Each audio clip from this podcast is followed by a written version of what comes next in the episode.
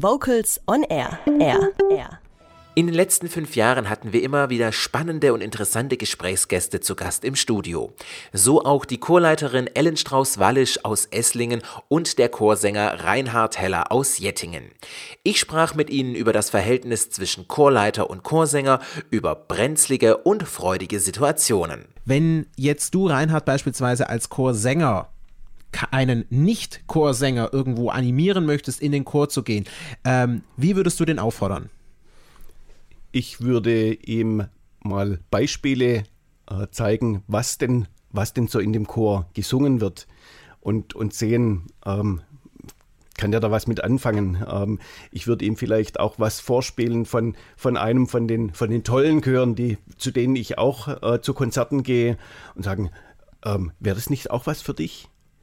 Ähm, und, und dann mal sehen, ähm, ob überhaupt Ähm, dann irgendwas ankommt. Es gibt ja Leute im, im Bekanntenkreis, die sagen dann, oh, nee, nee, meine Stimme, niemals, niemals und ich, ich will auch gar nicht. Äh, da muss man natürlich dann schon, schon gucken, ähm, äh, was ist möglich. Ellen, an dich die andere Frage natürlich gestellt, als Chorleiterin, Aufforderung für einen jungen Menschen, der vielleicht die Ambitionen hat, einen Chor zu dirigieren. Wie würdest du ihn auffordern, ähm, einen Chor zu leiten?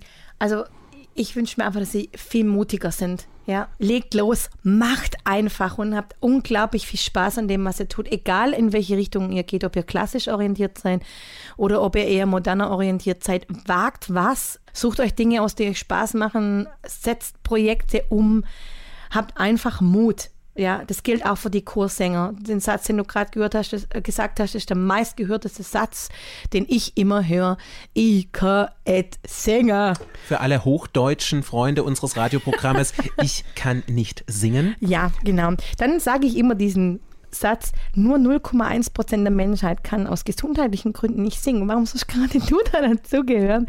Ähm, so sind schon viele nette Momente entstanden, dass echt jemand in die Chorprobe gekommen ist oder man hat spontan nach dem Konzert C Ds verkauft und nochmal was gesungen. Die meisten haben einfach Angst, Angst sich zu blamieren und das gilt sowohl für die sängerische Seite als auch für die, für die Chorleiterseite.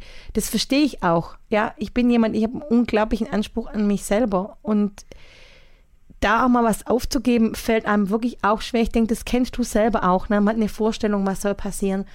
Aber das ist schade, dass wir so wenig Leute motivieren können, in diese, in diese verantwortungsvolle Position reinzuwachsen. Das brauchen wir einfach viel mehr. Und da ist die Vokalensemble-Geschichte wieder eine Chance, denke ich auch. Reinhard, wenn du jetzt Chorleiter wärst, was wäre das erstens für dich für ein Gefühl und was würdest du als Chorleiter komplett anders machen in einem Chor?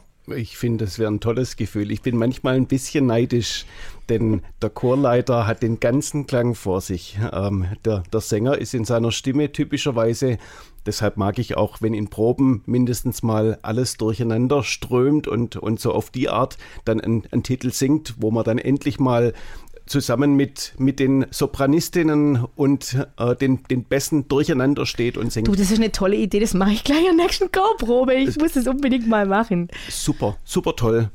Ellen, natürlich jetzt die Frage auch an dich. Du wirst jetzt ab morgen nicht mehr Chorleiterin sein, sondern du wirst, oh nur, noch Gott, unvorstellbar. du wirst nur noch Chorsängerin sein. Ja. Äh, erstens einmal, wie würdest du dich fühlen? Und zweitens, was würdest du aus äh, Chorsängerinnen-Sicht äh, vielleicht manches anders machen?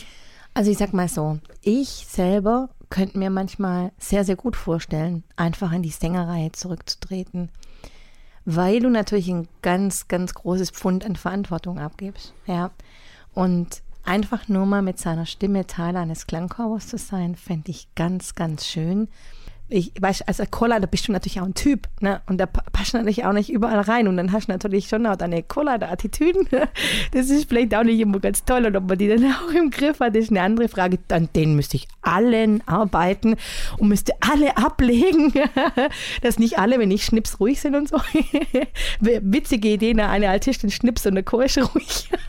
Aber das wäre doch wirklich mal eine Wette wert sozusagen. Ellen und Reinhard tauschen die Rollen sozusagen. Reinhard kommt in den Chor von Ellen und Ellen muss sich in die Reihen reinsetzen. Muss ich dann auch Tenor singen? Das würde gehen. Ja, ich denke doch auch eine Tenöse ist oh. doch immer wieder eine... Vergleichbar mit Fritteuse. Muss ich dann gleich Fasnitzküchlein und so mitbacken? Die darfst Tenöse. Du dann sozusagen wieder ab dem elften elften dann äh, backen. Äh, vielleicht schaffen wir es ja in diesem Jahr, vielleicht mal dieses Experiment zu wagen. Wirklich, ihr macht einen Rollentausch. Dann würde ich auch wieder vorbeikommen mit meinem Mikrofon. Auf jeden Fall. Das wäre eine Live-Reportage auf jeden Fall wert. Und wir hören Rhythmicals aus Esslingen mit Shakeles.